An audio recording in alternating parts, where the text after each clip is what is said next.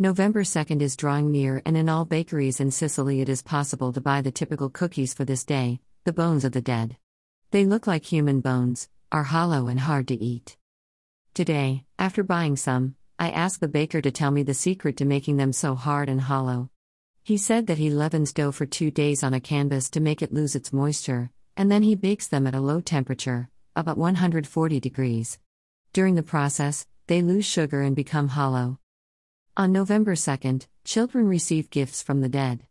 Obviously, this is a fiction, for parents actually buy the gifts and pretend that the dead brought them. This way, children are taught to respect and love the souls of those who are no longer with us. November 2nd is a day of celebration in Sicily. The tradition of celebrating the dead dates back to the time of the Aztecs.